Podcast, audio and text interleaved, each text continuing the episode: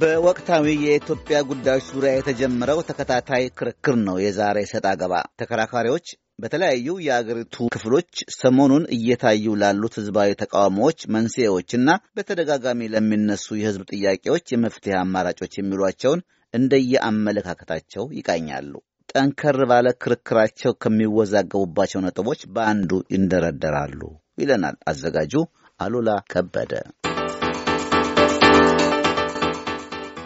ጠባቡ ኃይል ይሄ ጉልበትን የሚጠቀመው ኃይል አሸናፊ ሆኖ ውጤታማ መሆን ሲጀምር ነው ኢትዮጵያ ውስጥ ነው የመገጠልም የመበታተንም እና የሞት ቁጥሮች የሚጨምሩበት አካሄድ የሚሆነው ያ ነው። ከዛ ውጭ ግን አሁንም ቢሆን ያለው ጠንካራ ያለው የኢትዮጵያ መንግስት አንድ ኢኮኖሚና የፖለቲካ ማህበረሰብ የመፍጠር ዓላማውን ሰንቆ በሚሄድበት ጊዜ ፌዴራሎች የፌዴራል ስርዓቱ የራሱ የሆኑ ችግሮች የሚፈጥራቸው ይኖራል። እነዚህ የፌዴራል ችግሮች እስከተፈቱ ድረስ ይሄ አሁን የምንሰማቸው ግርግሮች፣ አሁን የምንሰማቸው ሞቶች፣ እነዚህ ዜሮ የሚሆኑበት ወቅት ይመጣል።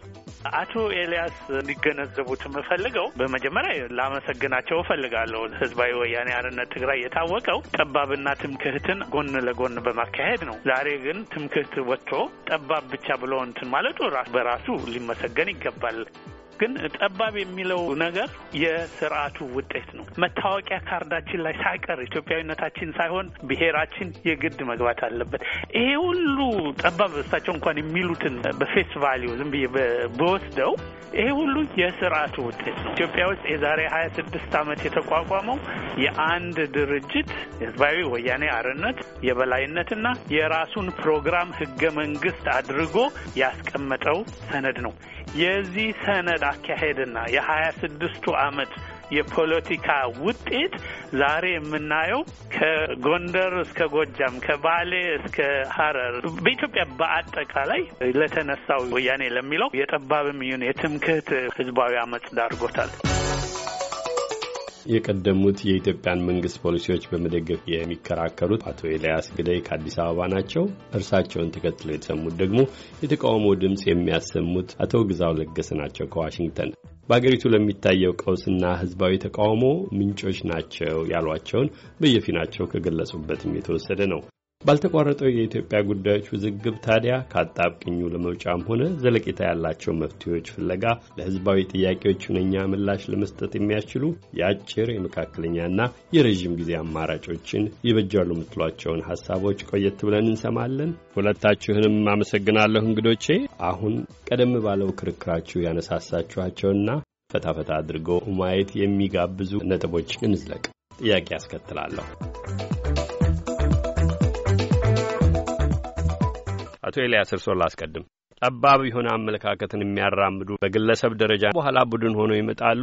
ያን የሚያራምዱ ወገኖች የሚያነሷቸው ጥያቄዎች ናቸው ብለዋል። ነገር ግን አሁን ባሏቸው ተፈርጆ የማያቆም በሺዎች የሚቆጠሩ ሰዎች በተለያዩ አካባቢዎች ችግር አለ ብለው አደባባይ ሲወጡ እንደሚያስተዳድር አካል የኢትዮጵያ መንግስት ልመልስላችሁ ይገባል፣ ልክ ናችሁ ብሎ የሚሰማቸው የሚቀበላቸው ጥያቄዎች ለእርሶ ይታዩታል ወይ? የኢትዮጵያ መንግስት ልማታዊ አስተሳሰብን የበላይነት እንዲያገኝ መንገድ ላይ ማለት ነው ከሚያጋጥሙት ችግሮች የተለያሉ። አንድ ሐኪም የመጀመሪያ ስራ በሽታዎችን መለየት ነው። በሽታውን ከለየ አምሳ percent መድኃኒትን ያውቃል። ልክ እንደዚሁ አሁንም ያለው ስርዓት በሽታዎችን ያውቃል። አንደኛ ጠባብነት፣ ሁለተኛ ትምክህት፣ ሶስተኛ አክራሪነት፣ የሃይማኖት አክራሪነት፣ አራተኛ ግለኝነት። እነዚህ እስካሉ ድረስ እነዚህ እስካልተቀበሩ ድረስ የምናልማት ኢትዮጵያ የመፈጠር እድሏ በጣም ረጅም መንገድ ነው። ያው የታወቀ ነው። ልማታዊ ማሸነፉ አይቀርም። አሁን በምናየው አሁን ለምሳሌ ጠባብ ሲባል የእንትን ጉዳይ አይደለም፣ ሴንስ የምናደርገዋል። አንድ አሁን ህገ መንግስቱ ይላል? ማንኛውም ሰው በኢትዮጵያ ውስጥ ተዘዋውሮ መስራት ይችላል። ወራስ ከሆነ ክልል የሆነ ህዝብ የሚባረር ከሆነ ይሄን የሚገፋው መንግስት ሊሆን አይችልም። ልማታዊ አስተሳሰብ ያለው ሰው ሊሆን አይችልም።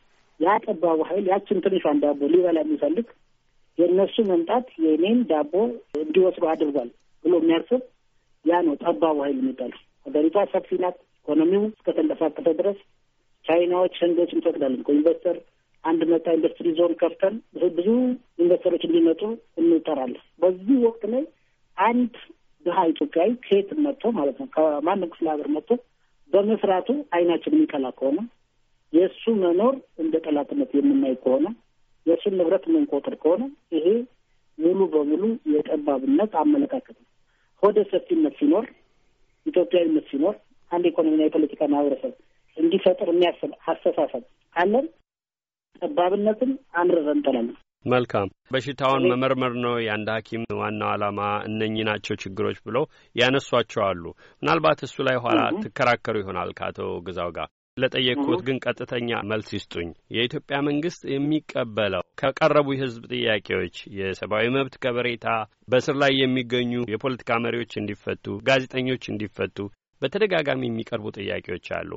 ሰዎች በመናገራቸው በመጻፋቸው ብቻ ተጠያቂ እንዳይሆኑ በሰው ልጅ መሰረታዊ መብቶች ውስጥ የሚካተቱ ናቸው። የኢትዮጵያ መንግስት እነኚህ መስተካከል መሻሻል አለባቸው ብሎ የሚያምናቸው አሉ ወይ? ወደ አቶ ግዛው ከመሄዴ በፊት እኔ እንግዲህ የጠየቀኝ ጥያቄ እኔ አሁን እስከማውቀው ድረስ ኢትዮጵያ ውስጥ ሰው ስለ ጻፈ የታሰረ ሰው አላውቅም።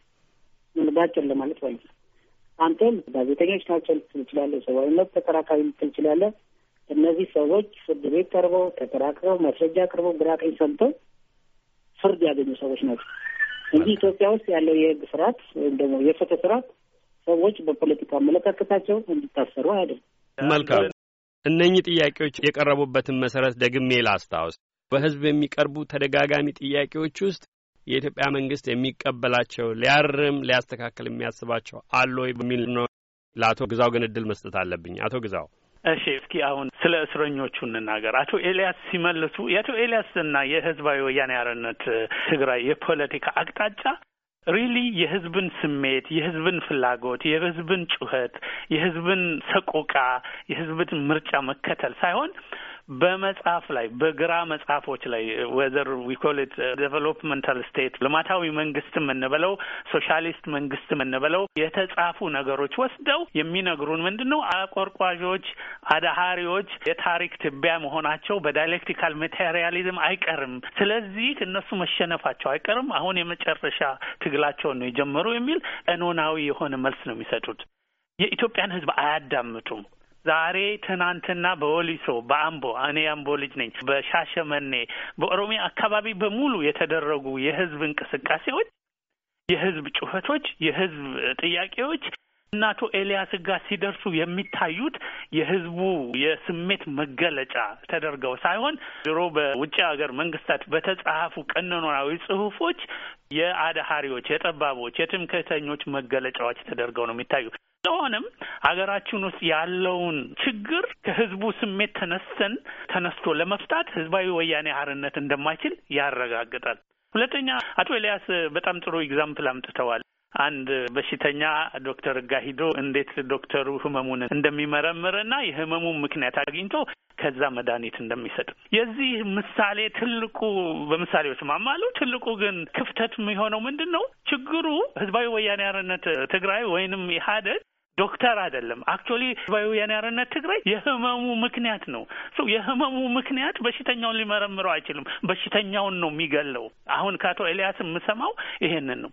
ሶስተኛ ነገር በየትም ሀገር ፖለቲካ ለህዝብ ስሜት ባለው ሀገር የህዝቡ ጥያቄ እንኳን ትክክለኛ ባይሆን መንግስት ለምንድን ነው ህዝቡ እንዲህ ሊሰማው የቻለ ብሎ የህዝቡን ስሜት ተቀብሎ ለውጥ ያደርጋል። የፖሊሲ የመሳሰሉ ለውጦችን ያደርጋል። ኢትዮጵያ ውስጥ ግን የምናየው በተጻራሪ ነው። ህዝቡ ለምን እነዚህን ጥያቄ አነሳ የሚል አይነት ነው የሚቀርበው ያለው። ስለዚህ ከህዝባዊ ወያኔ ሓርነት ትግራይ ወይንም ከኢህአዴግ የምንሰማቸው ችግሮች አሁን ለምሳሌ ስለ እስረኛ የተነሳውን እንውሰድ። አቶ ኤልያስ ላስታውሶት በአንድ ሰዓት እኮ ማንዴላ እስር ቤት ነበረ።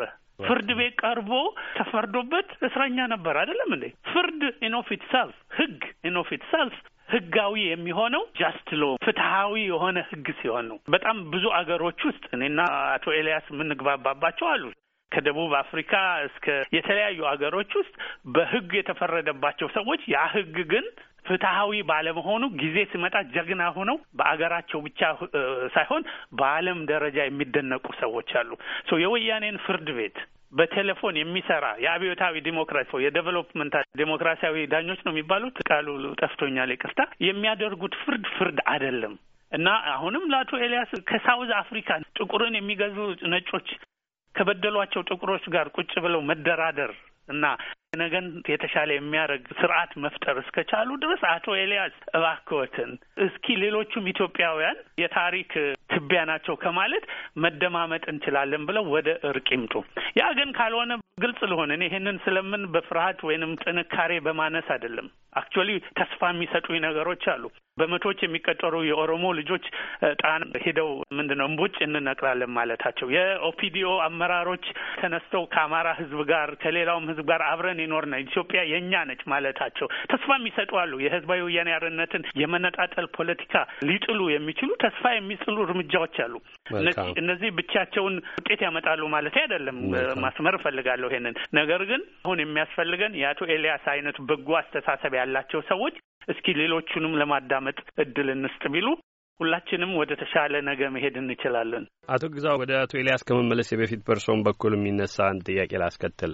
በመንግስት በኩል ስልጣን ላይ ባለው ኃይል ሊደረጉ በሚገቡና ስህተት ናቸው በሚሏቸው ጉዳዮች ላይ ጠንከር ያሉት ትችቶችን ያቀርባሉ። በግለሰቦች፣ በቡድኖች ከመንግስት ኃይል ውጪ ባሉ ወገኖችስ መደረግ ያለባቸው ይህ አሁን ያለው ስጋት ላይ ጥሎኛል ያሉት አዝማሚያ ወደ ከፋ ሁኔታ እንዳይሄድ ማምን ማድረግ አለበት? ያለ ሁሉም የሆነ ለውጥ እንዲመጣ በሚደረገው ሂደት ውስጥ ሁነኛ ሚና መጫወት ያለባቸው ወገኖችስ ምን ማድረግ አለባቸው? ክርክሩ ይቀጥላል። ሌሎች ያልተነሱ ጭብጦችም አሉ። አቶ ግዛው ለገሰ ከዚህ ከዋሽንግተን ዲሲ፣ አቶ ኤልያስ ግዳይ ከአዲስ አበባ እንግዶች ለጊዜያቸው አመሰግናለሁ። ሁለታችንም እግዜር ይስጥልኝ። እናመሰግናለን። እናመሰግናለን።